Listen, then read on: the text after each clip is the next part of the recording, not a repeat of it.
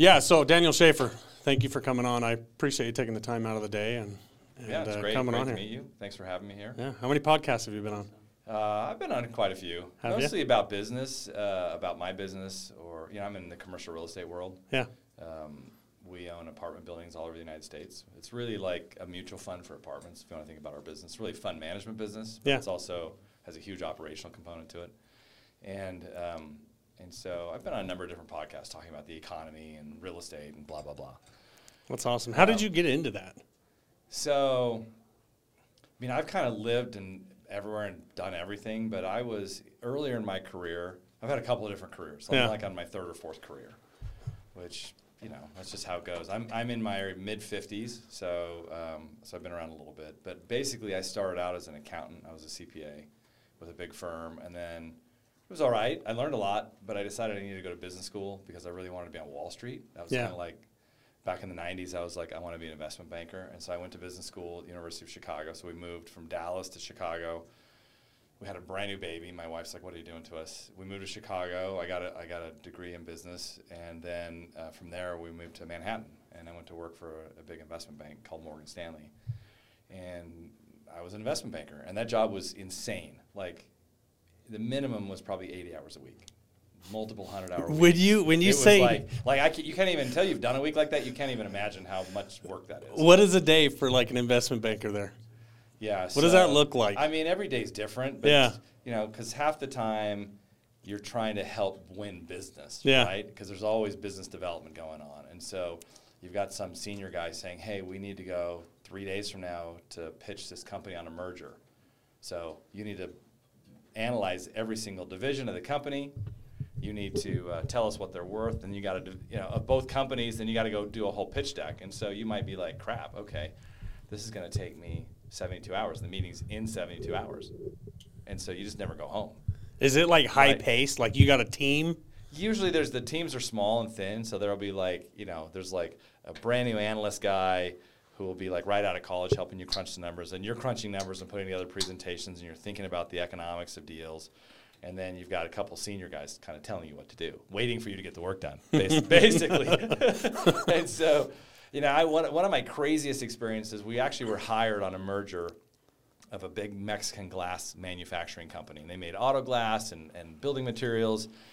And they were trying to merge with a British glass company that supplied most of the glass to, uh, to BMW. It was, cla it was a company in Mexico called Vitro and a company in England called Pilkington.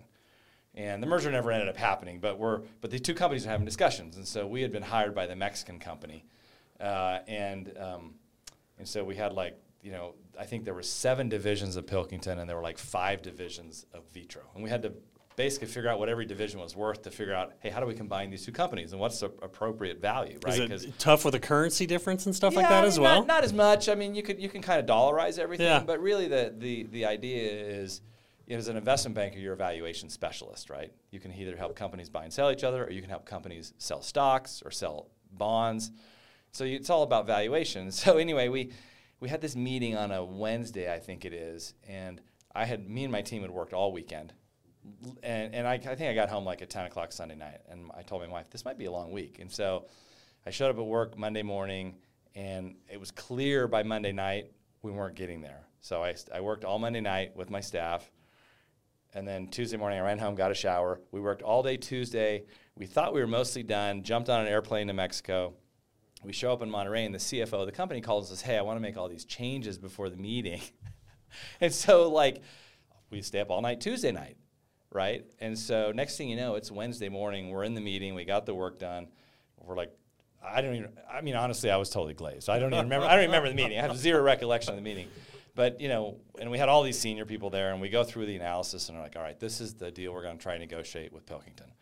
So we go home. We go to go home, and my senior guy is sitting here chatting with me, like wants to debrief and start saying, okay, what are the next things we're going to do? And we're, I think we, we had to connect through like Houston or someplace. We're in Monterrey, Mexico for this meeting, and so we're in Houston, and I'm like, I cannot listen to this guy for another 10 minutes. And so I went, I went and I, and I, to the desk and I said, hey, do you have any flights into Newark? We were all flying back to LaGuardia. Yeah. And she's like, yeah, it leaves about the same time. So like we're all boarding our flight, and I'm like, oh look, Our secretary must have booked us into Newark on accident.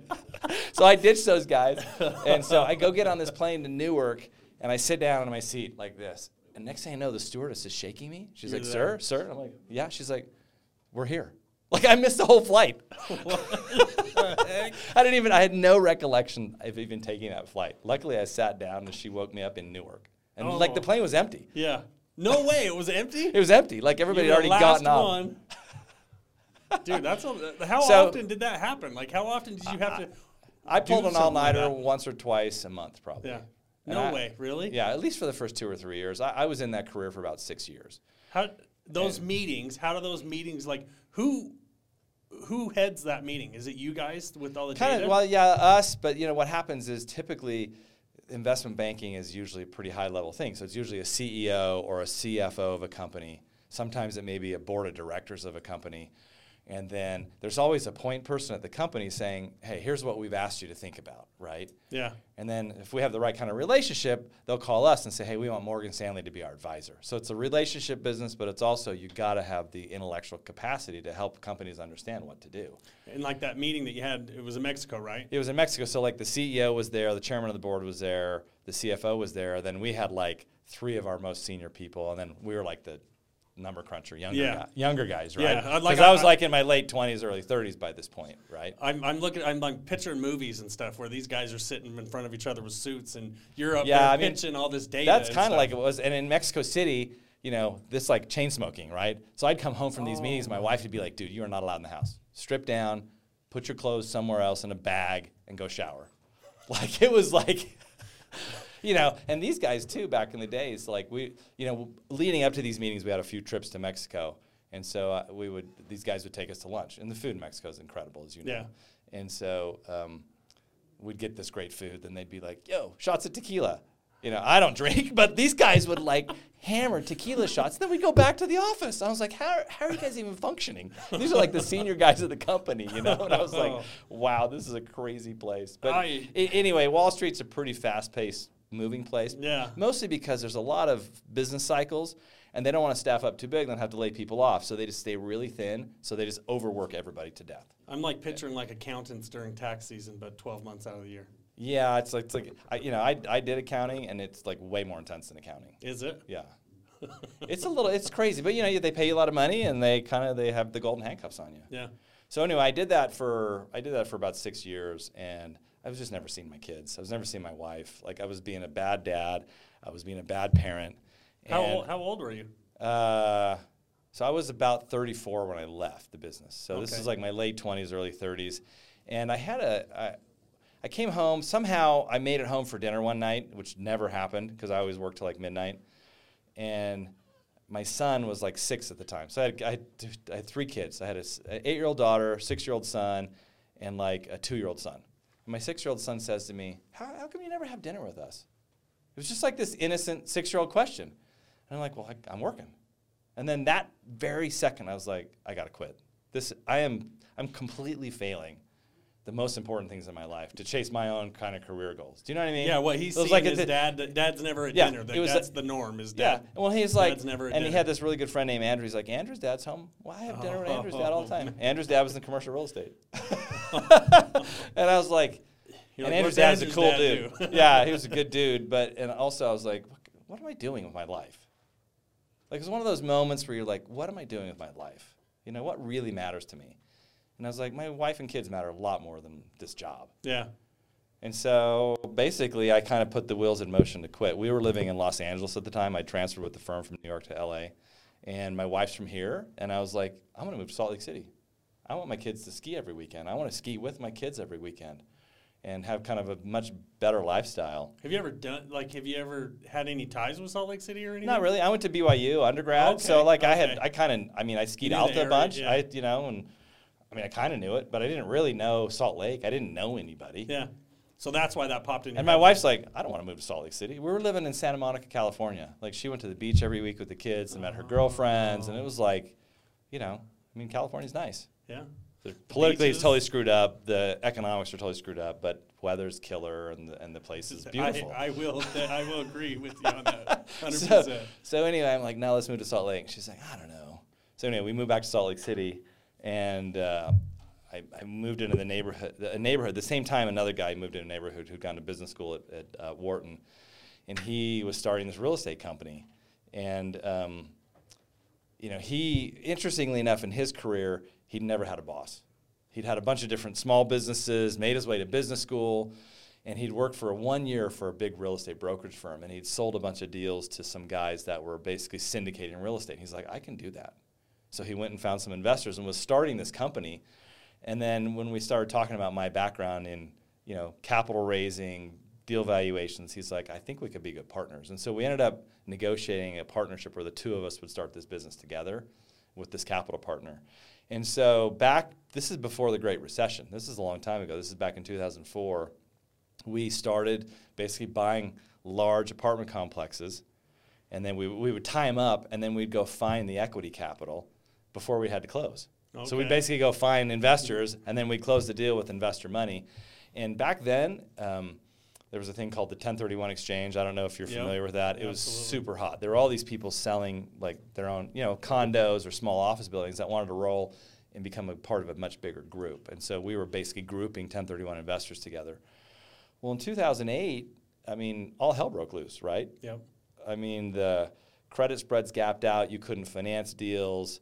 The markets fell apart. Real estate fell 30 or 40 percent in value. I mean, it was like pandemonium. Probably between like late. It really started cracking in late 2007. Were kind of the first signs of it, but it didn't really get really, really nasty until 2008, going into 2009. And everybody knows the history of the Great Recession. It was like a major, major uh, reset for any kind of real estate. Residential got totally hammered. Mm-hmm. You know, you're in the construction business. You guys probably had a very, very tough time if you were even in business back then. And um, and so we kind of had this idea. We said, hey, you know what? Let's take all these individual assets we have and let's form what we call a real estate investment trust. And we can roll all these investors into one fund and basically help them diversify to take some of the risk out of their portfolio, out of their individual asset. And uh, there's a very tax efficient way to do this. And so we spent a year convincing our investors to do it and convincing the lenders because we had these big commercial loans. These are big deals, so they have big commercial lenders. It's very complicated to negotiate. I had to convince all these commercial lenders to allow us to roll up these individual deals into this pool. At the same time, there were a lot of companies like ours going out of business because they had been in the business of raising capital and they made money syndicating deals, kind of like an investment banker. Right? You, you set up a deal, you get paid to do the deal, you move on to the next deal. Well, there were no new deals being made. We, on the other hand, had started a property management business to manage all of our own assets. So we had like some consistent revenue coming in every single month because we were controlling our own destiny. Most of our competitors had just hired some third party to do that work. And so that basically allowed us to keep the lights on during what was probably one of the darkest times in recent history in commercial real estate. And so we started going to our competitors who were dying and said, hey, we'll take we'll be the we'll we'll take over these orphan deals from you because you can't support them and you can't support these investors. We'll pull them into our management platform. Then, if they're good enough, we'll roll them into our real estate investment trust. And if it works out, we'll pay you guys something along the way. What's an orphan deal? So so think of a think of somebody who maybe bought 15 apartment complexes, big okay. ones, between 2004 and 2007 but they didn't control the management. They had third parties doing everything. So it was a small team buying deals, syndicating and making money every time they did put a deal together. Yeah. There was no new money to put deals together, so they couldn't keep the lights on. Oh, but they okay. still had to deal with all these deals that they syndicated because every one of those deals had up to 35 individual investors. So you had hundreds of investors like, what are you, what, what are you doing with my deal? Yeah. And so this will kind of give you a scale of what happened. We, we managed about 5,000 apartment units when, when the recession hit we ended up taking over probably six or seven competitors uh, and ended up managing about 30,000 apartment units by 2010. That's awesome. So we were like kind of folding everybody under our umbrella. and really, we were helping these sponsors who were going bankrupt yeah. and out of business because we were giving them some money and some, some piece of the fees to kind of keep their own lights on. And then we said, hey, now that we have this vehicle, let's go through this pool of assets we manage and let's cherry pick all the best assets and see if those investors want to roll into the REIT. Did so, you did you already have this in place, managing assets before? We were man- yeah we started yeah that's a great question. We started managing assets in 2005. That was a good, good thing. And honestly, I didn't want to do it. I was like, because there's a lot of manpower involved. If you Yeah. think about it, right, you got you got all the maintenance people, you got the leasing people, you got managers, you got this whole infrastructure of people you have to build. I mean, we got up to almost like a thousand employees. It was a lot of people we were managing. And my partner's like, I really think we should do this because we'll control our destiny. yeah. You know, we're not relying on somebody else to set the rent policies uh, for our tenants. We're not relying on somebody to cut costs. We can do it ourselves. And if we hadn't done that move, and I, I was against it, my partner was for it, and Yeah. he finally talked me into it. That was the, that was one of the single greatest moves we made as a company, right? And I would have had that wrong, honestly. Had you not have made that move, do you think you'd have ever seen you? That wouldn't even have been a thought in your mind in 2008. Well, we wouldn't have had the we wouldn't have had the platform Yeah. to pull to pull it off, right? You had to have the platform to pull it off. So we got lucky, um, and I thought 2008 9 was going to kill us because it killed so many people. Uh, it, it- but it ended up being the greatest thing that ever happened to our company. But when it was happening, it felt like we were going to die. you know, we were like having to cut staff, or like, you know, my wife's like, "Hey, this check just bounced." I'm like, "Oh yeah, I forgot to tell you, I cut my salary for the third time." Like, you know, we kept taking Oh, less and less yeah. money, and I was like, "Oh, but we have some money over here." You know, it was like one of these things. It was just like this incredible.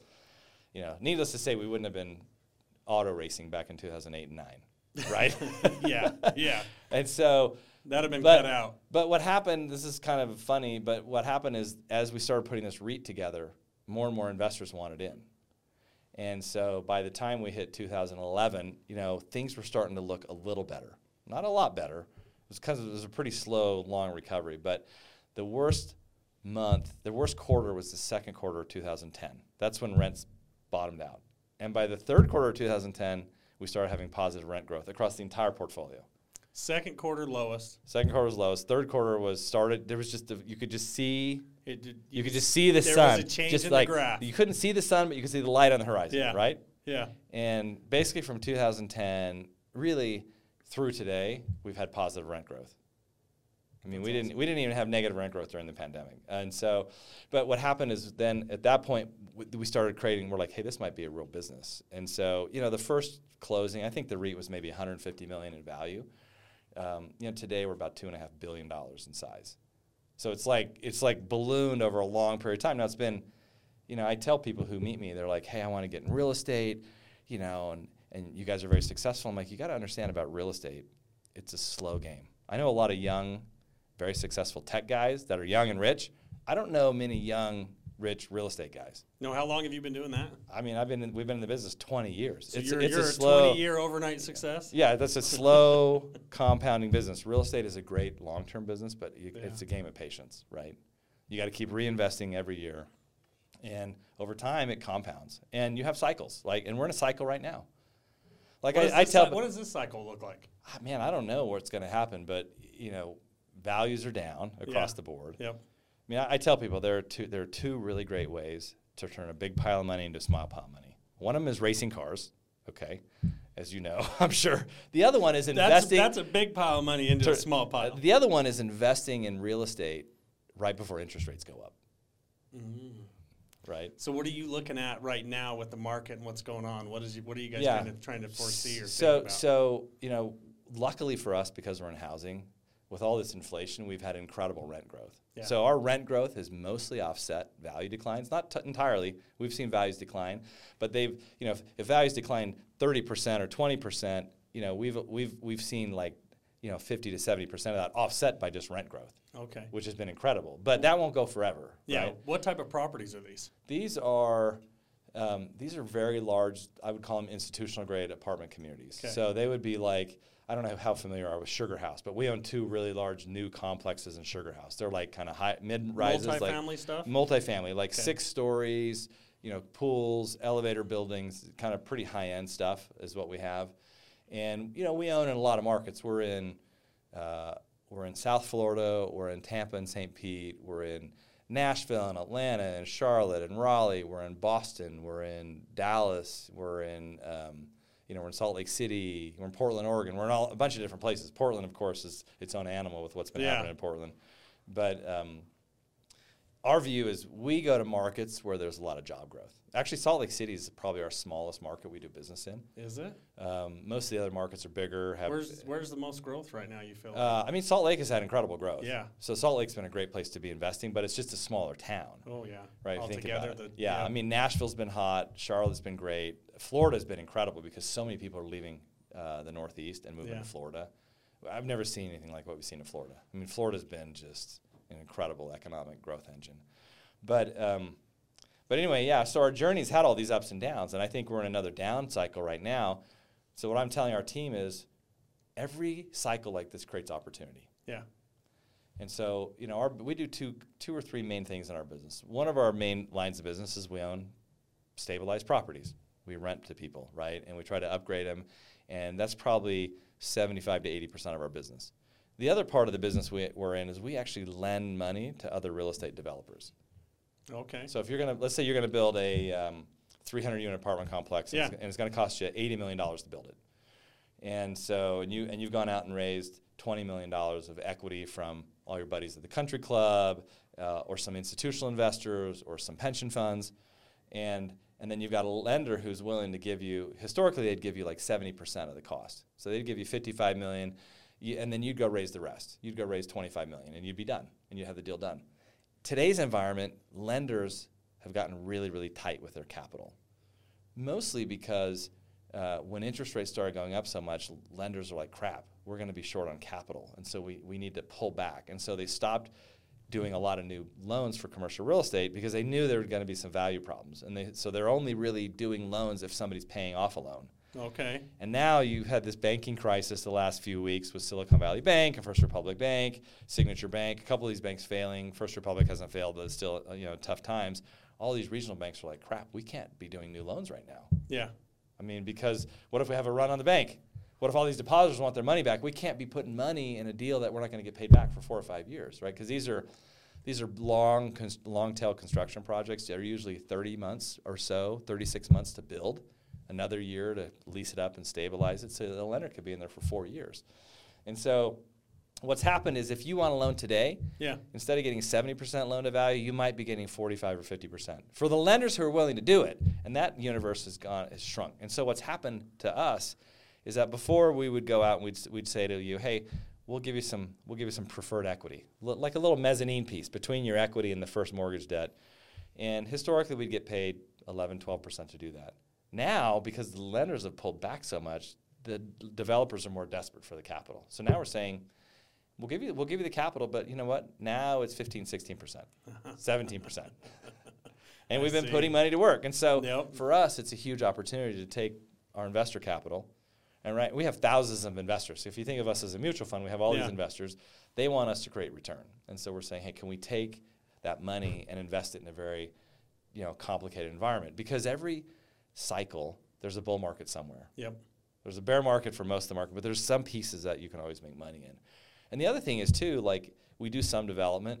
It's very hard to get development out of the ground, but most people are stopping developments right now. That means if you can start a development right now, when it hits the market, it won't have much competition when it's leasing up. Mm, There's a lot of deals. Every mar- every city we go in, there's cranes everywhere. You see Yes. them; they're all over Oh, Salt yeah, Lake. yeah.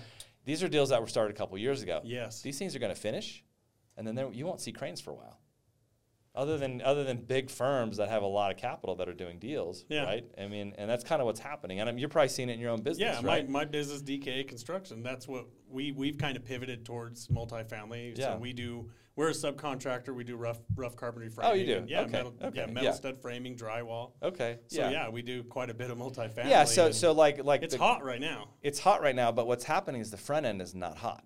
So here's a Mm. per, here's a perfect Everything example. Takes time to develop. Here's a perfect example. So y- you can kind of guess what kind of contractors we work with here because we Yeah. got to have the lenders on our deals want guys that are big, Yep. have bonding capacity. So you're talking about the big D's, the Laytons, the Oklands. Those are the kind of contractors that the lenders want on the size of projects we're doing. The, uh, eight months ago, a year ago, they were like, "Sorry, we got no room in our books." Well, guess what? They're all calling now. Those kind of firms saying, "What do you have? What do you have? What do you have?" Because what's happened is they're not starting new projects Yeah. all their deals are falling apart. So they've got all these projects to finish. So the finish guys are really busy. The guys doing punch outs and finish are still super busy. The concrete guys, the framers, It's gonna start falling off. it's getting really slow. I mean, you look at the price of lumber. I haven't seen it this low in a long time. yeah, it started coming back down again. Thank goodness. Yeah, yeah. And so, you know, that's kind of a sign that that the, as development stops, all that front end stuff will stop. But because it's a two year process, it takes Yeah. a while. This Yeah. stuff doesn't happen overnight. Yeah, yeah. The, the the the idea comes up, then they get it all through planning and everything, and it, it takes time through bidding everything. Oh, for sure. You know, all these projects that we get started on had that, that was a seed that was growing from two years ago. Yeah. And that's what you're talking about is there's no more seeds right now. Right, right. If a Rimrock's going to hire you guys, Yep. you're like, hey, we're full, full, full. All of a sudden, you're like, okay, there's no new projects coming, right? And so all these all these big firms that that have historically been kind of our, our GC, you know, our consultants basically, to, to find all the right subs to do these deals, are now saying, hi, what do you guys have? Like, we want to work, we want to work together. We're like, well, six months ago, you didn't want our business, right? Because you were too busy. Yeah. And And, that's so- the same with me with suppliers and stuff like that as well. Yeah, exactly, the same thing. But you know, costs have gone up a lot, and inflation's very sticky. Yeah. You know, I think all of us guys that do some development are hoping costs will come down, but I don't know if they're going to come down that much. I think they're just going to be really sticky. They go up fast, and then they're kind of sticky to come They're down. Some of the slowing down. commodity stuff, like lumber, Yeah. uh, concrete, some of that stuff can move around, but you know, labor's not going to move much. Yeah. How are you going to take guys that work for you that are making forty bucks an hour and say, "I can only pay twenty We're bucks drop, an hour"? gotta drop you down. The, o- the only way that that works is if it's if if our our uh, we're subbed out too. If we sub the sub, then they get in that same situation where we need work. Right, right.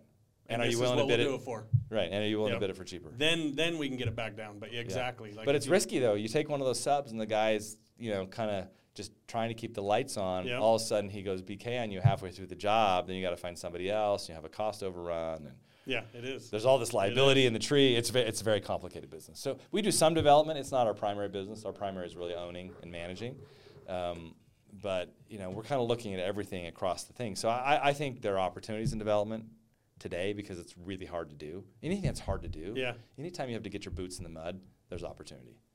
When it's easy, everybody's doing it, and and and the excess returns disappear. Is is a lot less. yeah.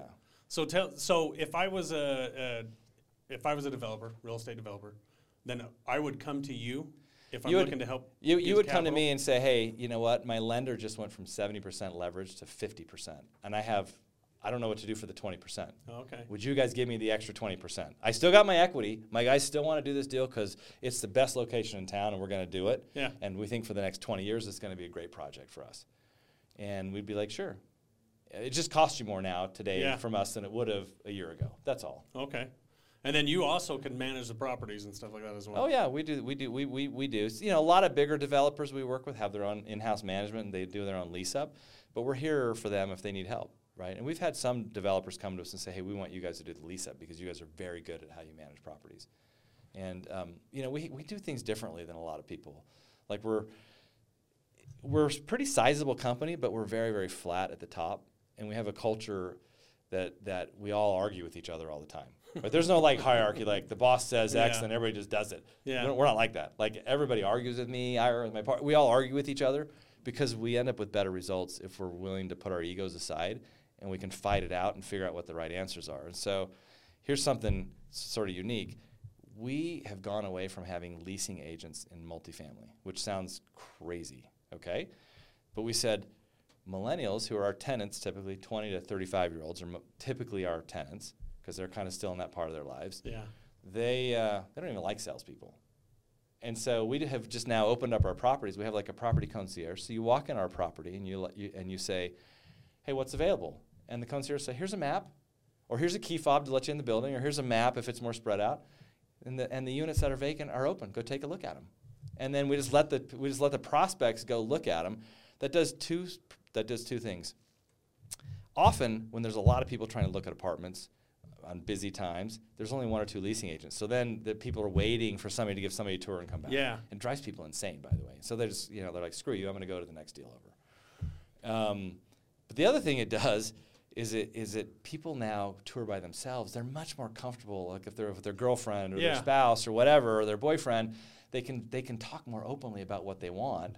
And what we've seen is that the closing ratios have gone up. People actually are more apt to lease if they can spend as much time as they want. They're not being rushed through some tour. We had we had a, we had a woman call us kind of right after we started doing this. She said, "I leased here. I wasn't sure if I'd fit in the tub. I crawled in the tub to make sure I liked and I was comfortable. And because I did that, at least I never could have done that at any other property because I would have been too embarrassed with Yeah. the leasing agent. Just That- little tiny things. And so the other thing we did is we said we're going to be open from 8 to 8 every day. Except for Sunday, I think we're open 10 to 6 on Sundays. Because we want to be open when millennials want to tour. Yeah. Historically, our industry's been open from 9 to 5. Do you know why? Why is that? That's, when the the- property manager wants to show up and That's work. That's when he wants to be there and be gone. And so it took some growing pains for our Yeah. staff to get used to the hours. Um, and also imagine how many imagine how many Amazon packages show up every day at a 400 unit apartment complex or a 300 unit apartment complex. I mean, it's a massive thing, right? that would be. And the whole industry, nobody's really figured out how to deal with packages. And we're like, hey, we're open. Our office will become now the local FedEx, UPS drop off and pickup facility because we're always open. Yeah. You come home from work, you come to the office, you get your Come grab your stuff, say you know hi. what? That Yeah. shirt doesn't fit you. You want to send it back? Put it on your Amazon thing. Give it back to us. We'll give it to UPS for you. That's good. That's good. I don't So- know about you, but when a salesman comes to me and that he starts, uh, there's a switch that Yeah, just, you're just like- I'm turned off. I'm like, no. Totally. Yeah. I, So- I stop listening completely and I'm just, I'm totally out of it. So, so funny enough, because we've had all this success, all these other apartment people keep sending their people through a tour. They're like, you can see what you can see them coming.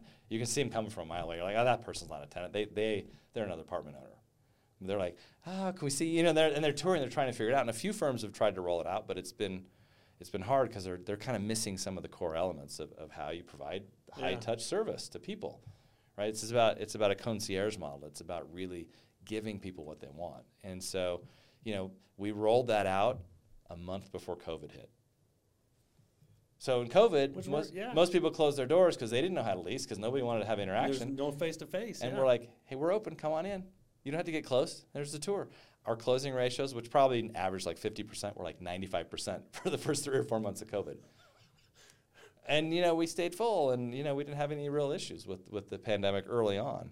You know, later on, everybody did great because everybody wanted more space. and yeah. Apartments have just been this incredible asset class. But now it's tough. I mean, the Fed is darned and determined to force a recession on our country. And uh, they're going to do it. And they're not going to give up until they feel like they've killed inflation. And they need to kill inflation. I, Yeah. I don't disagree with that. I think they've gone way too hard, way too fast, and a lot of things are going to break. Obviously, when you have bank failures happening, things are already breaking. What do you think it looks like over the next couple of years? I think uh, I think we're going to have a mild recession this year. I think interest rates will drop. They're not going to go back to where they were. Yeah. That was So that so the the era of you know financing your thirty year mortgage at three percent that probably doesn't exist, but it's probably not going to be six or seven percent either. Yeah. We're probably going to sell flat out at five or something. four before four or five ish range, and so values have to reset. All of us that own homes that think are, we're really cool because our home values have gone up, they're going to go down. We all have to just accept that Yeah. they're going to go down, or at least they're going to flatline for a long time. Because if you look at it, there's a chart that I look at on a regular basis, and it's the it's the cost of owning a home relative to renting an apartment. And rents for us, when the cost of owning a home is significantly higher, Yeah. two things have to happen: either the home prices fall or rents go up, or both. And so I'm always watching that because it, it matters in my business. And for a long time, you know, you'll you'll you'll have you'll go on either side of equilibrium. Right now, it's been the biggest spread I've ever seen in my career because it's so expensive to buy a house because mortgage rates are so high, and house prices have not come down very much, maybe five percent, but they're up like forty percent, right? Yeah. So they need to come down thirty percent to get back to a place where they're the same as apartment rent. So what that tells me is we're probably going to have pricing power in the apartment world for some time to come. What is that chart called? Uh, I mean, it's just a relative chart. I'll send it. I'll send it to you after the interview. It's, ba- it's basically it, they call it owner equivalent rent. Basically, if you own a property versus the actual rent level on a nationwide basis, and you Yeah. can kind of see it. There, there's a bunch of different analysts that publish it every month, I- and it's one of those things the Fed looks at because they're like, "Dang, I mean, it's you know things are expensive." And and the other thing is too, the Fed has has been using rents as part of their inflation trajectory. Yeah. And a year ago, I'm like, I saw what our rent growth was in our, across our entire portfolio. We have like 15,000 units, so we're, and we're all across all these different markets. I'm like, inflation is going to be really high. But what happens is it lags. The data lags. They're looking at historical data. Well, now rent growth has kind of come back down to like two and a half to three percent, kind of in the Fed's target. But the Fed is still seeing six, seven percent rent growth because it lags, and so Yeah. they're still like keeping the keeping the brakes on the Mm. economy on lag data. And I'm like, guys, it's already slowed down. So by the time it finally hits, It's we're going to gonna roll into a re- we're going to roll into a recession. Oh, I get it. I get it. It's tricky, right? It's, Yeah. and it's hard. And if you're the if you're the Fed chairman, I mean, what's your job, right? Your job is to like not let inflation run away and create the 70s stagflation we had because Yeah. that was a bad decade. we don't need a bad decade. I'd have to look that one up. we have, but you know, the problem is we have a lot of debt in our country yeah.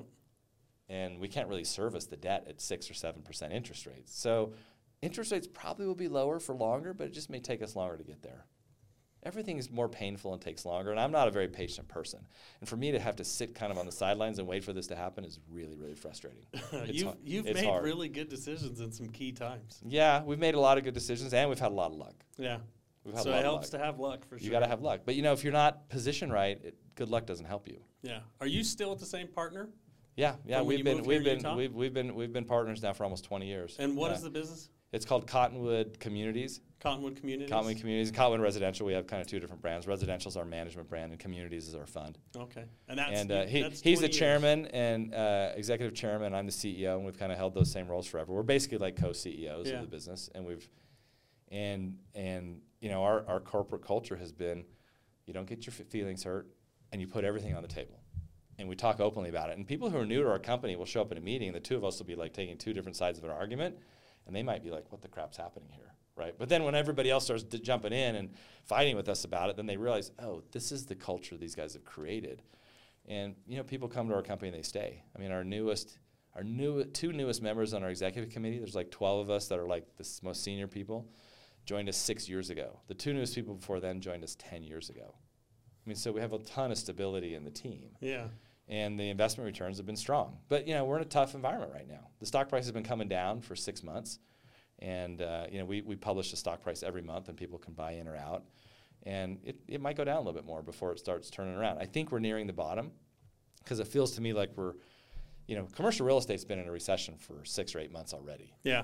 right? The rest of the co- country hasn't, but our industry has. It feels to me like we're almost kind of beginning to find the bottom of a new cycle.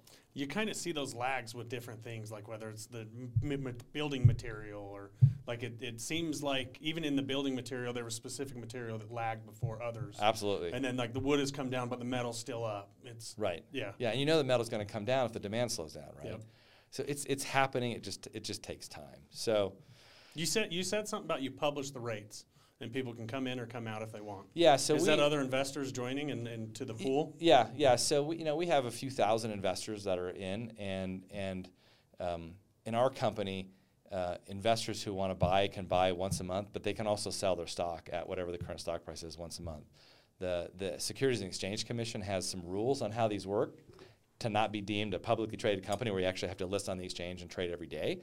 And uh, those rules are that we can buy back basically 20% of the stock every year right? And Yeah. so when people don't have faith, they start selling the stock, or they're like, "Dang, I can take the money and go buy treasuries right now at five percent, and just park it, right?" And a lot of people are parking money in treasuries. Basically, it's not under your mattress, Yeah. but it's it's the opposite because now rates are so high. I mean, for the last ten years, you couldn't make any money buying, you know, buying CDs or buying treasury bonds, but now you can. So people are saying, "Hey, I've, I've made a lot of money in real estate." It's run up a ton. It's come back a little bit, but you know, from where it was, all these people are way up. They're saying, let's take some chips off the table, put it in treasuries. I get that. I think some people are missing on the fact that we're getting ready to start a new cycle, and there's all these opportunities where we're investing capital that are going Yeah. to make more money going forward. Can you explain why it's better right now to put into treasuries? I don't think it's better. I just think I can understand somebody who wants Is to do it safer? that. It's safe. Okay. As long as you think the U.S. government's not going to default, which Yeah. the U.S. government defaults, the whole globe is blowing up, right? There's all sorts of global financial crisis problems. So it's are- a safe situation to be in right now. it- it's probably the safest place you could be. Also, a lot of people are pulling deposits out of lenders because they're worried about more bank failures, and they're saying, "Well, I was insured up to two hundred fifty thousand dollars per account, right? So if you're a retiree and you've worked really hard your whole life and you have a two and a half million dollar, you know, investment account, and you had a few accounts with some banks that were paying you some interest, and you're like, "Man, what if my bank fails? I don't want to lose my money." yeah. So I'll just take that money out. and I'm going to go buy U.S. Treasuries Okay. because you know the last the lender of last resort basically is the U.S. government. So if the U.S. government fails, then It's the ev- everybody's It's toast. no- so it doesn't even no matter, use right? Right. Why even have an Yeah, account? That makes sense. so makes so I think that's what's been happening, and that's why banks have been failing. And and in this new modern age, I mean, you can pick up your iPhone. Go on your bank and transfer your money out in five seconds. Yeah. It's not like you got to go line up like back in the 30s and ask for, your- you know, it's not, you know, you're not sitting at the bank waiting for them to give you a, a, a pocket full of cash, Yep, right? yep. It's just like a, electronic transfer and it's gone. So it's been a crazy, crazy time in the markets. I, there will be more bank failures. There's going to be some pain. It's not. It, 23 is going to be kind of ugly. Yeah. 24 won't feel great, but it'll probably be the seeds of a new recovery. And 25, 26 are probably pretty good years. Start seeing some some uh, incline in that graph. yeah, it's back just up. you know when you have to think about 2025, you're like, dang, that's two years from now. It goes Like, so fast though.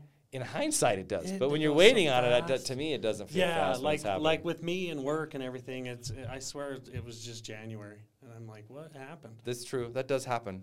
July will be here before I know it, and then I'm going to be rolling into the I know. getting ready for 2024. We'll all be sandbagging here in the next few weeks as it finally warms up.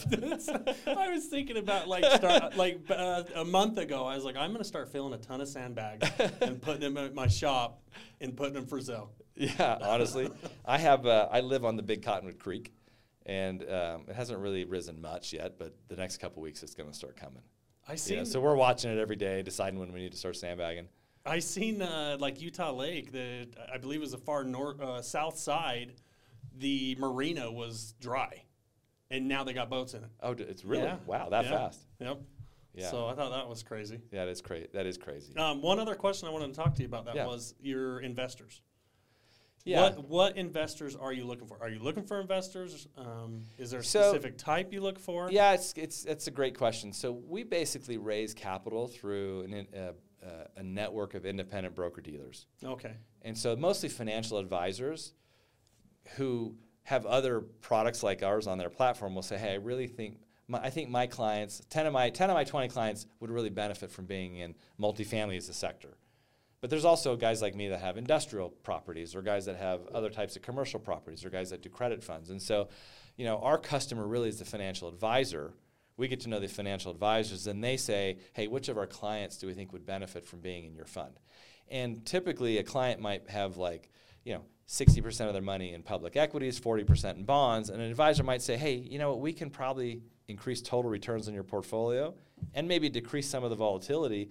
If we say instead of being 100% invested in publicly traded stuff, maybe let's take a 10% sleeve and be in some private investments like real Yeah. estate or like hedge funds or some things like that, right? And so the financial advisors we work with really are the ones that are allocating their clients' capital to us. So we don't spend a ton of time one on one with the investors. We spend Yeah. more time interfacing with the financial like a- advisors. A single investor that is looking and has money. Yeah, a single investor who's looking at money basically would get an would- advisor. We, we, we would we if they said, came to we have people that come to us and say, hey, I want to put hundred thousand dollars in the fund. Yeah.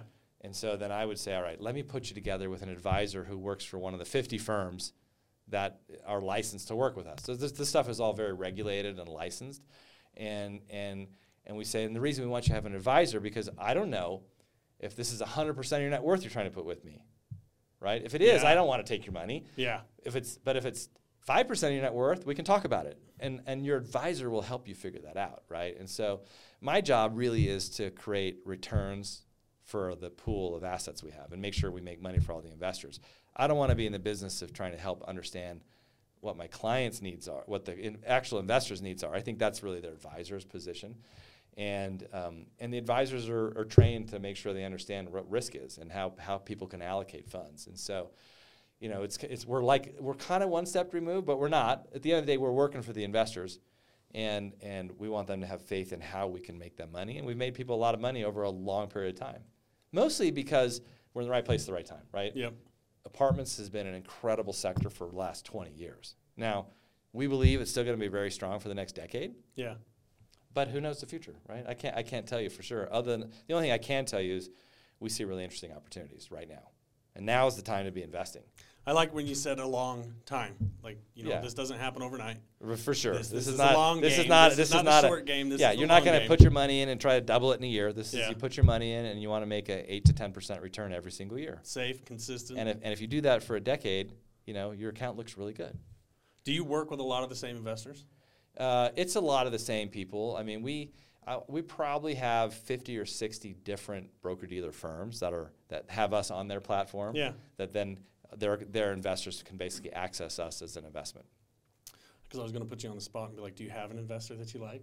I mean, I, Do I, you have one that I mean, I can't, I mind? can't, I can't really. I mean, honestly, um, we have so many investors. You Yeah. know, we we kind of we kind of view our jobs. We're the fiduciaries. Our job is to figure out how to make as much total return in as safe of a manner as we can for all of them together, right? Okay. Nobody is treated better than anybody else. Everybody's on the exact same playing field. And me and me and my co-founder are two of the largest shareholders. Our shares are exactly the same as anybody who invests with us. You know, we're treated the same way. Yeah. So it, it kind of keeps us aligned with all of our with all of our investors, if that makes sense. Okay. I've got another question too. Yeah. That uh, why why is it that um, I thought anything commercial in real estate was like more than five doors. So Yeah. why is it that a multifamily is still residential? You know, so kind of depends how you define it. We would we would define anything we own as commercial real estate. Okay. Um, and I I would say the simplest way to think about residential versus commercial is how it's financed. So, um, single family residence and up to four units basically are financed as single family.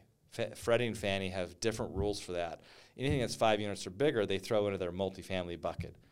Uh, but in reality, a five unit deal, in my view, is still pretty residential. Yeah. A mom and pop owner can own a five unit deal. A mom and pop owner can own a 50 unit deal. But over 50 units, it starts getting hard, right? Because you need staff, you need maintenance people, you need management everything. stuff. You, it, it becomes much more professionalized.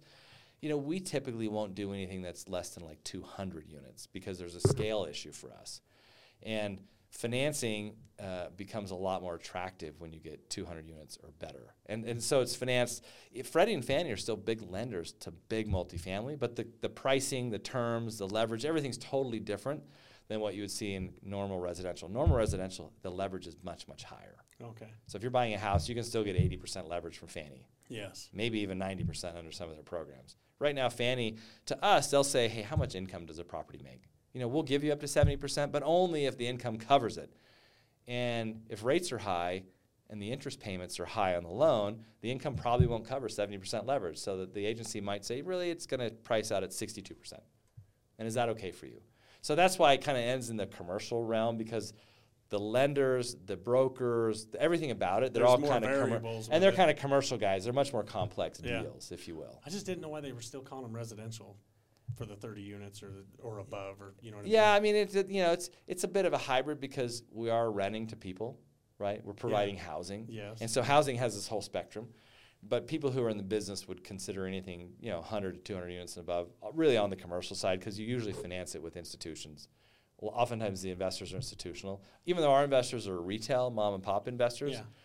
you know, we're viewed as an institutional investor when we're buying because we're pooling all these assets together and then going out and buying, right? I don't know if that answers your question really.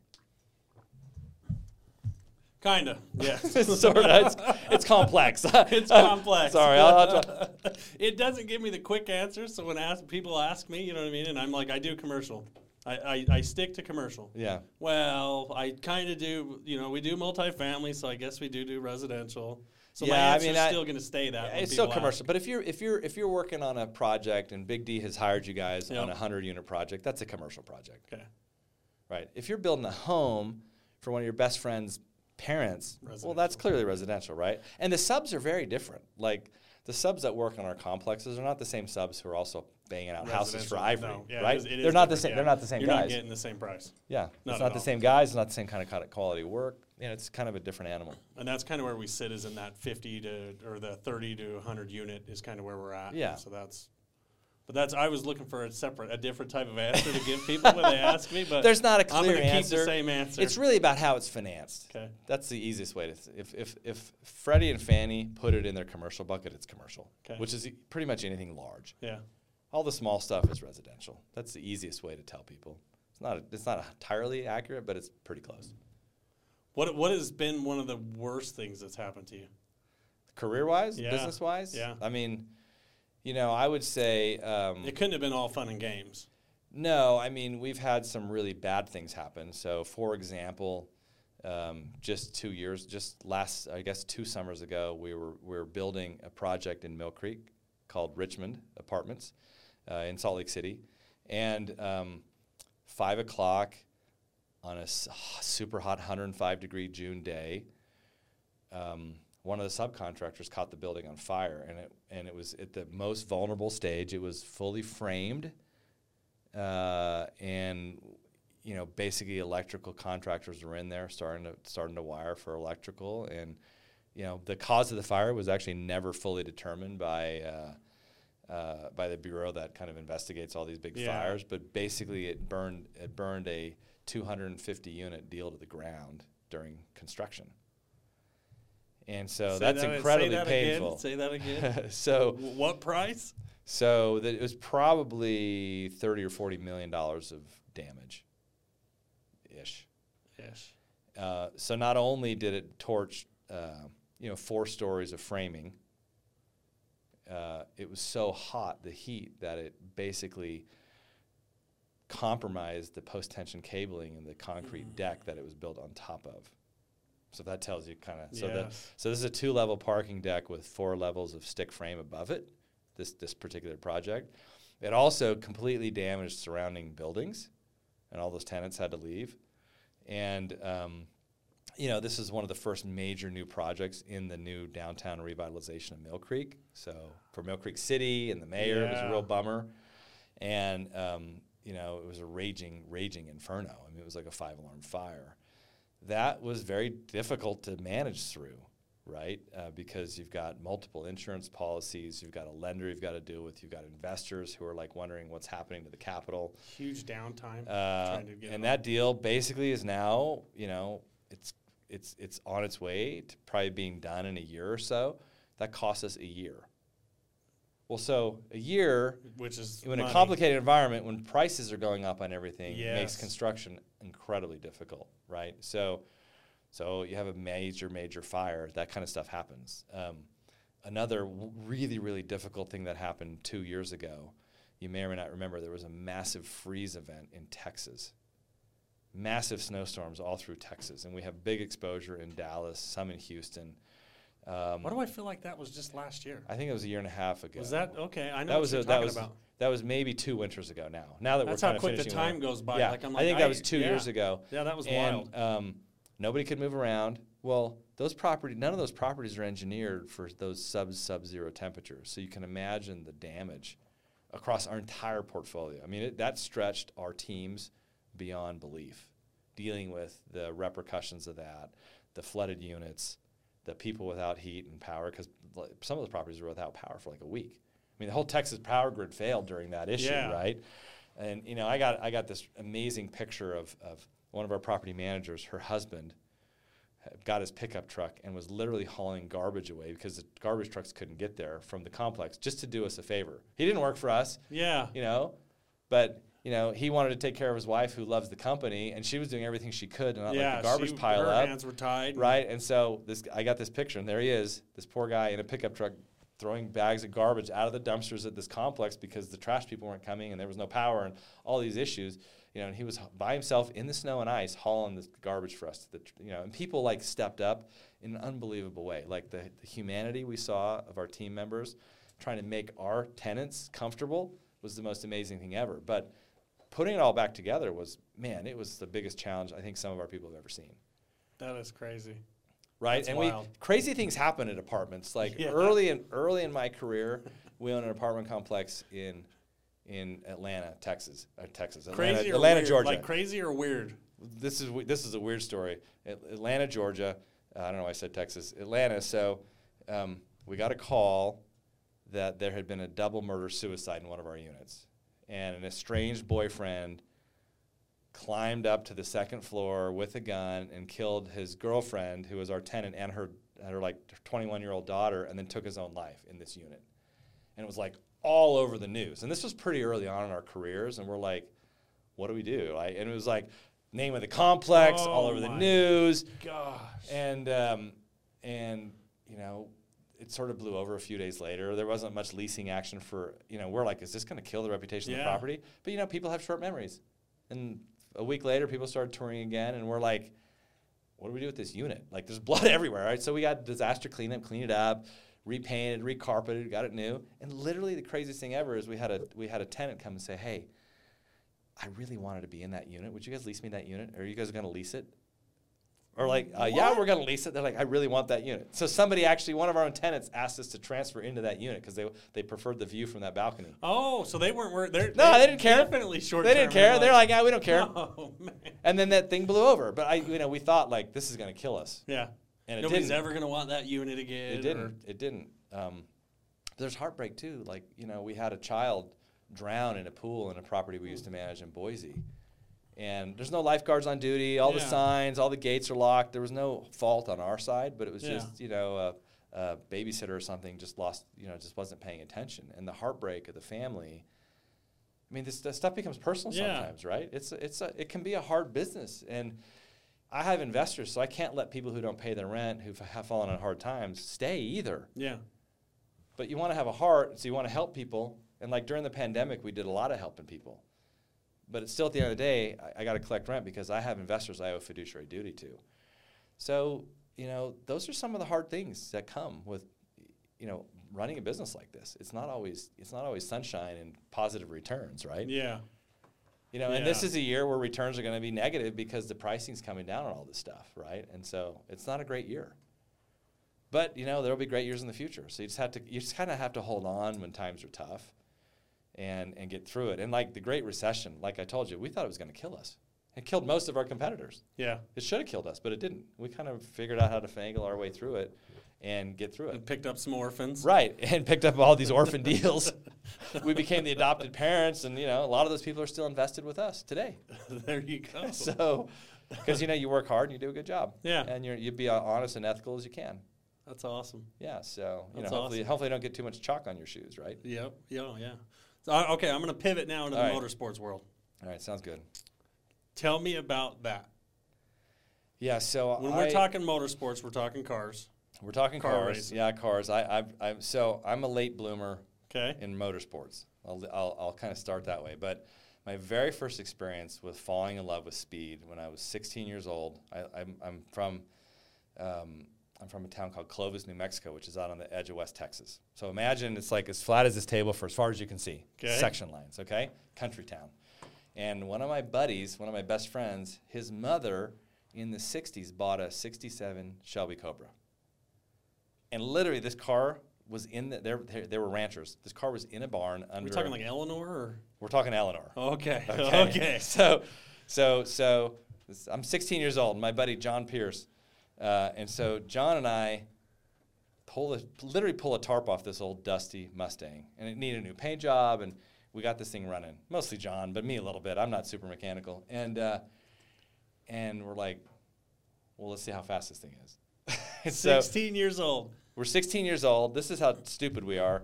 So we're like, man, these tires are flat. This car probably hadn't run for a decade. Okay, so think about how important tires are. Yeah. We're like, how are we going to blow these up? He's like, well, I got a propane tank over here. So we use propane to blow these tires up on this Oh, car.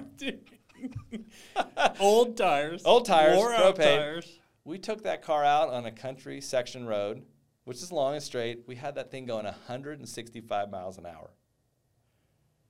And then we, we couldn't, it overheated. So we, we could do these really short bursts because we, we, we didn't know what the frick was going on with the At radiator. 16 years old. Yeah, so luckily that car, that car, the way it was manufactured, had a single roll hoop in it, Yeah. And then it had these two little shoulder belts, and then a thing you'd clip on. So it wasn't a five point, but it was kind of like a weird three point from the Yeah. '60s. Thing was original, original, original. That thing was so bad you could spin it in every gear, all the way into fourth gear. You could spin the tires. That thing had so much torque. It was a big old. Th- it was a, I think it was a 350 with a Holley carb, and you you would open up the carb and fuel would just dump into the motor. No, it was a 289. It was a Shelby 289 enhanced motor. He'd bored it. I don't know what the frick he did. That thing was so ridiculous. How did you just come across this? I don't like, know. This should be in his a movie. mom, I mean, his mom just, I'm sure his mom probably still has it. She was never going to sell it, but they, they just didn't want to spend the money to restore it. This was in, I'm old, remember? This was in 1987. and this was your friend. This It is my friend's, friend's car. Parents. Yeah, and so, Okay. like, ever since that event, I've had, like, this need for speed. Yeah. So um, I invest a lot in real estate and a lot of other things. I'm not investing in car. I don't invest in cars. Like I'm not one of these guys that has beautiful collector cars. I'm a guy who gets a car and wants to see what it can do. That's kind of always been my mentality. So I've always kind of been hard on cars. Yeah. And so, um, anyway, six years ago, I had one of my kids turn 16. He was really into cars. And we were trying to look for something where the two of us could connect on. Like his older brother played baseball, and I helped coach baseball, and his older sister was into lacrosse, and he really loved cars. And so I'm like, you know what we're going to do? The two of us are going to start going out for track days. And this is going to be our thing. And so we got him a, a, an older Subaru WRX, and I bought myself an old E30 BM, uh, E36 uh, M3 BMW. Okay. And these were just our two cars. And there's like street cars. We would just drive them out there and we'd go run around the little HPD groups that. that How did Matt, you know about? How did you know about track day and stuff? How did Well, so my? I have an older brother who had had me come to a few track days with him in Arizona, like a decade before that, and we had like old E. He had an old E30, and I I, I kind of built an old E30 with him yeah. down there. We did a few like entry entry level track days. We didn't know jack about motorsports, like the whole hobby. Yeah. So what it is, ends up happening is we both start getting faster and faster, and we kind of start moving up the HPD ladder, and people are like, "You might want some safety equipment."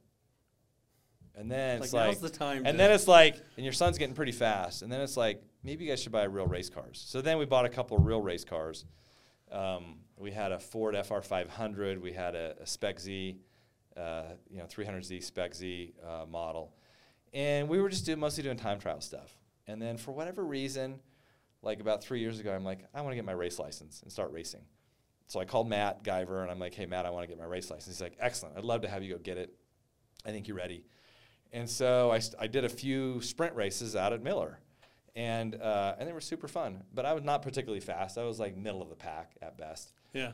And um, and I did that for like I did four or five races one season. The next season, my one son left, but I had a younger son. My my youngest kid had started doing a little kart racing because we kind of wanted him to grow up. Matt let him start driving out there when he was 15 before he had his license, and he was pretty good. You know, but he was they're they're careful. They're, they're they watch people as they climb the ladder. Yeah. And then last year, I'm like, all right, let's get him his race license. And what ha- what ended up happening is I, I moved to a new shop, uh, a group called Works 45. Pete Mercier, an incredible guy.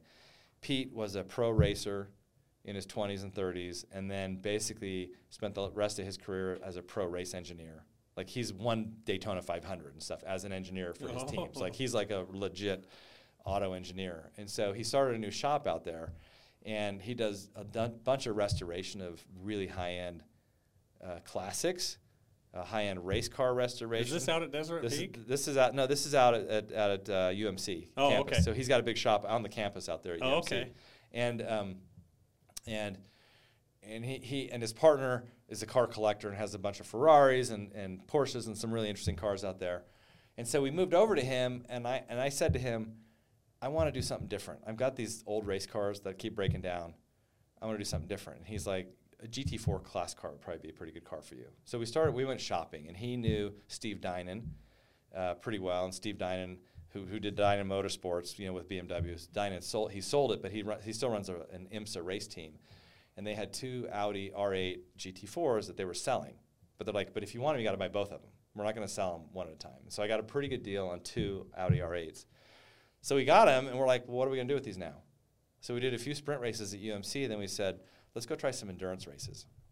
This was last season. So we signed up for a race with this group called World Racing League, and we went out to Road America, which is in uh, Wisconsin, which is you This know, is the WRL, right? this is a WRL race, yeah. And so this is our very first one, and you know we didn't really know the car setup, and um, when you say endurance, how long are we talking? uh, this was a I think that first race was an eight-hour race. Okay. And so, so basically, as part of this process of me getting these cars, a really good friend of mine named Corey Brand bought into the team with me, basically. And he, we'd had other cars together, and he'd been racing a little longer than I had. And he, he and I were always out there together running around. And he has like an LMP car and some other really fun cars. And he, he started actually racing motorcycles, but he's, he's like, you know, my age, mid 50s. And I think after separating a few shoulders on the racetrack, he's like, I got to move to cars. Put it on four. and he's a, he's a full send personality. And you know, at one point, Matt told me like, you got to for you to get faster, you gotta you, you know, you, you are old and you worry about risk. And I'm like, well, yeah, I run a business, I have a family, like, you know, so it's been me kind of trying to get more and more comfortable with risk to get faster and faster. So anyway, we did that race and it was really fun. And we placed like 10th or something, which is pretty good given that we hadn't really set the car up. Uh, we did the six hour Utah Enduro in that race. Uh, we got hit by a BMW, which kind of threw us off our game. We probably would have podiumed that race. And then we went out and did another WRL race at High Plains, in, uh, which is outside of Denver. And we did okay in class. I think we were fifth or sixth or something. It was a smaller field on that particular race. And then we said, at that point, we said, let's go hit a real season next year. Let's get the cars really dialed in. Let's th- us start really training. You know, I've dropped 10 pounds. I'm doing a lot more cardio because the, the race stints are long. You know, when you're when you do we, we do a fuel tank stint right? So it's because you, you want to minimize pit stops to, Yeah. to places high. The car holds about an hour and 20 to an hour and 30 of fuel. So when you're in a race car at race pace for an hour and 20 or an hour and 30 Yeah, we're not minutes- talking an hour driving on the freeway on cruise no, control. yeah. I mean, I so I always start my Apple Watch. How many calories do you think I would burn in an hour and 20 minutes in a race car? you asked me that, so now I'm going to say hi. I know. Well, I mean, I don't. What do you got? between 1,000 and Okay. 1,200 calories. So I was going to say 2,000. I was going to throw Yeah, I mean, yeah, yeah, so, but I mean, but even that, think about that. That's, That's like that's lot of- almost yeah. like what you'd burn running a half marathon. Right. I've run I've run a few half marathons recently, and I and I I- I'll burn like 1,500 calories or something yeah, in an hour and a half. An hour and a half. Thousand to twelve hundred. Is what you said? 1,000, 1,200 typically is what the range is, because there's so much adrenaline. Yeah. Because you're fighting cars the whole time, and then there's so many G forces. I mean, it's it's it's a it's a much more intense hobby than you would think. I definitely don't burn that much on my cruise control headed to Brigham City. Not at all, right? not, not at all. And so, so anyway, we all like committed to really get in really good shape. I, and Pete's one of our drivers, so it's Pete, Corey, me, and then my 18-year-old son Nick are our drivers for this season. Okay. So last season, we're like, we got to get Nick in shape. And Nick, Nick, of course, this was Nick's advice to me to get faster lap times. Drive it into the corner like you're gonna die, and then catch it. and I'm like, go. I'm like, Pete, I'm like, Nick, that's not great advice for somebody who's like coming up the ranks, right? Yeah, and that's how Nick drives. And now Nick is our fastest driver on the team. He is as fast, probably right on top. He and Pete are right on top of each other. You know, so Nick's basically matching in pro level times. so he's super fast. But we got Nick his license last summer, and then we took him. He raced in the six hour enduro in one of my other cars, and then we went and did an endurance race at Laguna Seca. Uh, Matt Guyver came with us. He was our spotter, and he was really helping us. And and we placed second in that race. But that was a Where is NASA. Laguna Seca? It's in Monterey, California. Okay. And so that was a NASA sponsored race, so like club racing, pretty competitive. WRL is a whole different level. Like we go to these WRL races, and you know there will be 20 or 30 cars in our class, and 60 or 70 cars overall. These are huge races, and they're very competitive. So we set out this season to basically check the bucket list for every really cool track, and we've been working really hard to get faster, each of us individually as well as the car. And um, but you know we're guys who are starting racing in our 50s. We're not Yeah. going to be as fast as the 20 year old young shot, hotshot pros, and every one of these teams we're racing against has at least one pro. And so it's been really competitive and really hard. But um, we've kind of said this is about experiences for us. It's about experience with me with my son. It's about experience with me with my really good friends Pete and Corey, and um, and they've been incredible. So this season we've done Road Atlanta, which is where they have the the Michelin uh, Petit Le Mans every year. That track is no joke and super high consequence. like it's freaky. We did Barber Motorsports Park. That's where they have the National Porsche School Okay. and, uh, and that's in Birmingham, Alabama. It's incredible track, amazing facility. Last month we were at Mid Ohio Raceway, which is in Mid Ohio, as you might guess, and it's a very historic raceway. IMSA races there, IndyCar races there every year still. Um, in two weeks we're going to uh, to Road America, which is the national park of speed, and then in June we're hitting Daytona, and we're doing a 14-hour race at Daytona. It's a nine-hour race at Road America and then we'll take a little break for the summer and hit the Utah six hour, and then there's a couple other you know things on the calendar for this year. Is So it's a, it's a big race season for us, and it's a traveling circus because we take our race car. We've we, the cars are twins, but we got way, made one a little lighter. Yeah. But we always take the second car in case we break down or get hit. Like last year, we got hit. This got is hit. racing. Yeah. We got hit at Road America last year and had to pull a bunch of parts off the spare car, and we and it helps us on practice days. Uh, it's a full hauler with all that equipment and a full crew, so it's like a traveling circus every time we go anywhere, right? That's And so it's like an insane. That's why I'm saying you take a big pile of money and, And turn it into a very small pile of money very quickly. but we're having the season of a lifetime for a bunch of guys that are our age. I mean, it's been it's been an experience like I've never had before. Is Like, there you a, is there a track in particular that you're looking forward to? um, I'm really looking forward to being on Road America again. It's a very fast track, pretty high consequence, but incredibly fast and fun. I mean, Daytona is amazing because the road course there is part banking, part infield. It's the same track that they run the 24 Hours of Daytona on. Okay. That will be an amazing experience for us.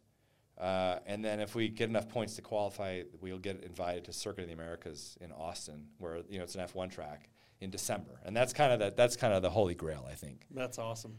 And that's awesome. That's a new modern track. Some of these other tracks are narrow and the walls are close, and you know things happen. It's racing. I mean, it's you know, our wives all think we're totally crazy, but you know, and my and my business partners are like, man, don't die. But you know, I have more friends that I hear about getting hurt on their road bikes Oh yeah. than I know about guys getting hurt in their race cars. Yeah. which I know sounds kind of silly, but What What would you say to somebody that's thinking about it, wanting to go out to NASA and just go right around? yeah, I mean. I, I think it is an incredible.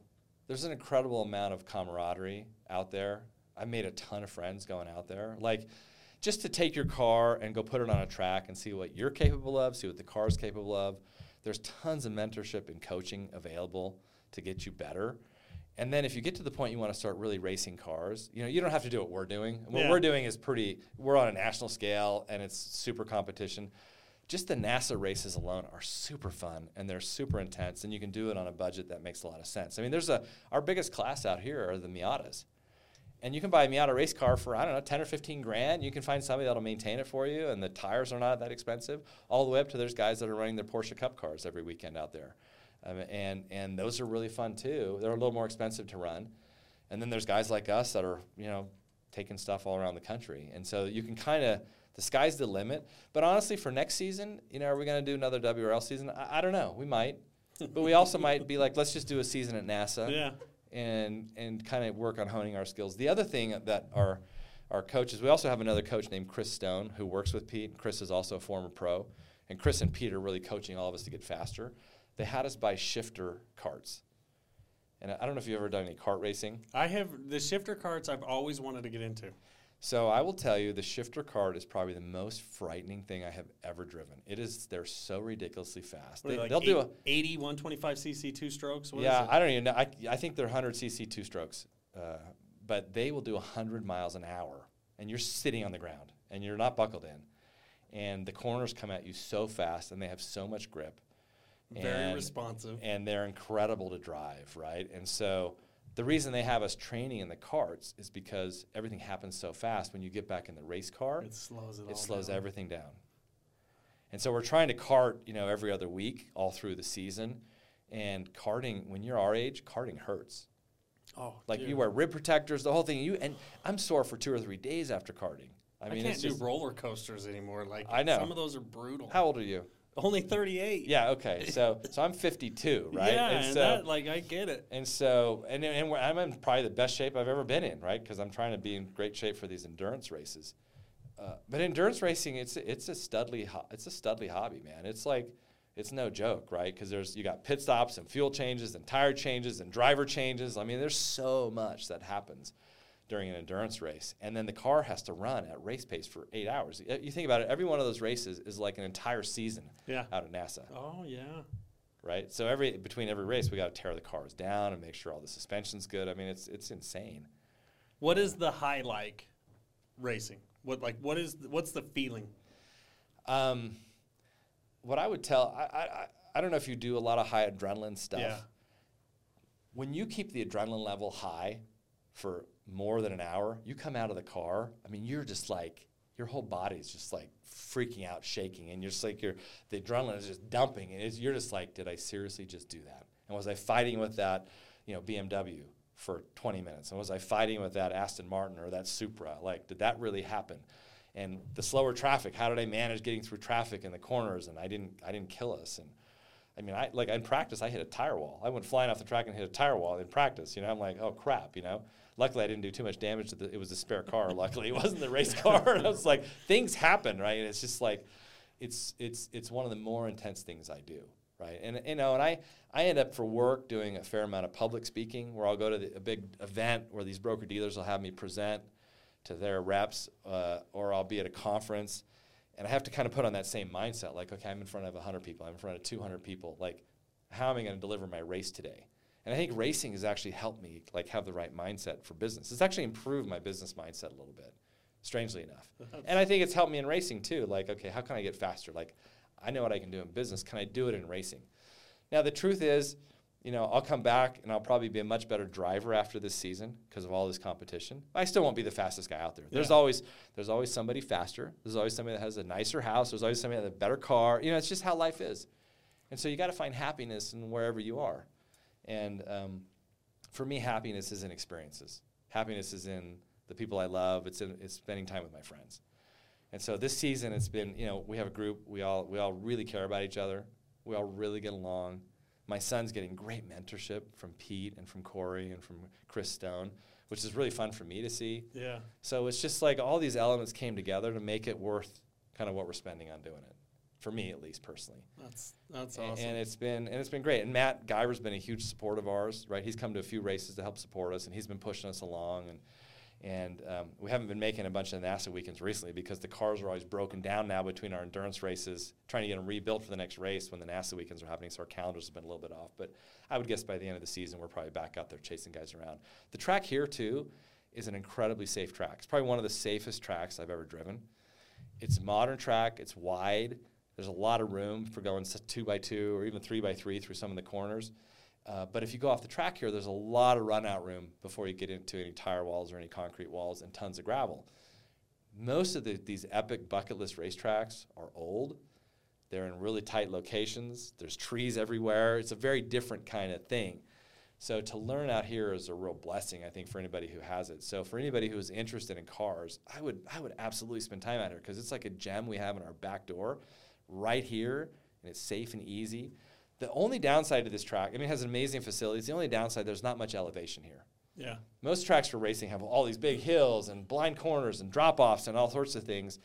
That this is a pretty flat track. We have one little section that has a little bit of elevation, and that's pretty much it. Really? Like that's the last thing that I thought of that there'd be a bunch of elevation changes on a track. Yeah, so so all the great tracks have really really interesting elevation changes. Yeah. And ma- eh, or really complex corners, things that make them really interesting. Yeah. More than you would expect. And and we we all drive simulators a lot to to you know practice for the tracks. And the simulators are great. What kind you- where, what are these simulators? Hold on. What simulators? Where can you go on a simulator? I mean, I, you know, we, we kind of have our own simulators. Yeah. You buy them and you basically get a, a simulator rig. Yep. Most guys who are really serious into racing will do it because it allows them to go to a new track and learn it and drive it. They had like a race league that was coming out. Oh, there's yeah, the iRacing is a whole everything. thing. Oh, it's a, yeah, it's yeah. massive. It's like a massive esports thing, right? Yep. But like I have I have like three panels, big panels, right? And Yeah. then I have a seat that moves and stuff. Corey has a really exotic one. The whole thing it moves. It's like the cage rolls around on him. He gets the full rotation. It's incredible actually. That is wild. And um, there's a lot of different ways you can build them. There's budget ones, so all these uh, to all these ones like Corey has, you know, kind of everything in between. Mine's kind of an in between one, but you know, you get the feeling of being on track. It's it's actually really incredible, and the, and the the mo- the the computer models are pretty good. Like, the, and you can pretty much any car you want to drive is on there, and they've engineered it, and they've got the tire models for the grip levels, and the different track surfaces have all been laser scanned. It's pretty incredible. Unfortunately, our track is not on iRacing. Yeah. But um, but all these great tracks that we're hitting this year, our bucket list tracks are all there. What's the software? It's called iRacing. iRacing. Yeah. I mean, you could literally start with just like a steering wheel and a set of pedals. Yeah. Start with iRacing with that on a single screen, and then as you get into it, you can move up. It's actually super fun. My my And you can crash the car as much as you want, take as much risk as you want, and then you just reset it and keep going. it doesn't cost you fifty thousand dollars if you put it in a tire wall. my, my background was as a competitive motocross, so Oh, it was for okay. well, several yeah. years. Yeah. Okay. So yep, you know. Yep. We did uh, tracks. I did flat track, which I really love. Flat track. I love just the wide open, Very laying the bike down. Had a really bad wreck with that at full speeds. but- I bet you did, yeah. So you, you and Corey would have a lot to talk about. I, I, I've never been a motorcycle guy. I, I just got into it late in life. And at like this age, I'm like, well, I don't think it's safe for me to ju- start jumping on motorcycles. No, and I, I, I like, I get so excited. I start jonesing out. Like when I went and went with uh, the ride along with Matt. Yeah. It's it's uh that that gets me super excited. I I, I kind of get one with the car. I can feel it. Like I could and and I could I was feeding off Matt's energy because I could feel Matt was really pushing it. Yeah. Like he was really wanting to show me what was going on. And I could feel that car like on the verge, just him pushing it, and I it, that gets me so excited. Some of the best racers are guys that have come from the motocross world. Because you have racecraft, you understand speed, you understand that you can't open up the throttle until you get the thing pointed in the right direction. Correct. More so on a motorcycle even than a car sometimes. Turning And- as and- well, And, yeah. and, and, and rotation's important. Obviously, it's harder to rotate a car than a motorcycle. Um, and you've got the need for speed, and you've got, you know, you've got the risk calculator in your mind figured out already. You've got that come into the corner. What You- you, were saying. Yeah, like, I mean, it's, it's all about corner speed, right? Yep, Yep. yep. And and hanging on to it, and and you know, it's harder for somebody. I'm I'm like a slow learner, I think, in motorsports, right? I'm gonna, you know, I go to these I go to these WRL races, I'm probably, you know, bottom 50% out of all the different drivers. I'm probably closer to the middle of the pack, but I'm not I'm not top 50%, I'm probably bottom 50%.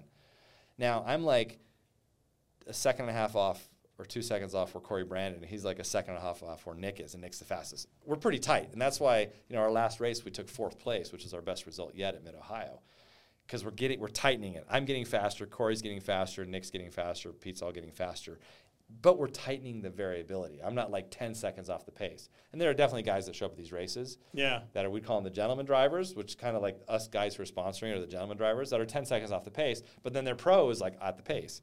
And so the closer you can get everybody on the pace, the better we're going to be. It's just it's just cool that there's just a wide variety of people. You know what I mean? Like It's the, awesome. the HPD and everything like that. Oh. Just a wide variety of people. Anybody at any skill level can go out there and have fun with their car. and do what you want. Get better if you want to. Stay where you're at. Do whatever For you sure. want and enjoy it. And it's like we were talking about, way safer than motorcycles. It's way it's way safer. I mean, I for a long time I said I'm just going to do time trials because I really like. There's some passing. You're hanging out there with a bunch of fast guys, but you're not taking much risk. And then whatever happens, some switch went off my head. I'm like, I got to race. and that might happen. you know, right? Or- Yeah. And, and so, you know, I would encourage you to get out there and just start doing some track days. Matt and I, we've got a car in our shop. Oh, you over- do? Yep. Okay. Yep. Well, you So- need to. You just need to start taking the time to get out there. And that's that's the plan for this year. Okay. My old man as well. He's always like he, you know, he's going to enjoy this podcast because he just he loves that kind of stuff. He was wanting to get into that iRacing big. So iRacing is really great. Like honestly, you can almost have as much fun iRacing as real racing because they have leagues. They have the whole thing. I don't use it for the leagues. I use it for Practice. coaching and practice. But um, you know, maybe next year I'll use it for the leagues. You know, and, and honestly, kart racing is super fun too. I mean, kart racing is, and kart racing is super low budget, by the way. A set of tires for the Audi is like twenty five hundred bucks. A set of tires for your cart is like two hundred bucks. I've thought about that too because that would be fun, especially for my kids and stuff. Well, like they have they have the four cycles, which are super fun, and you learn momentum. Yeah. They have the hundred CCs, which is the most competitive league out here, and now kind of a league of these shifter cart guys is starting to show up again too. And the hundred CCs are pretty almost as fast as the shifter carts. They're just a single speed versus the shifters. There's a lot going on with the shifters, right? Got Mm. Yeah. you got to be shifting and driving, um, and it's it's super intense. the Like single speeds like recluse clutches or something. I don't even know what the, I don't know how they work actually. More like a snowmobile. Probably more like a snowmobile. Yeah. Yeah.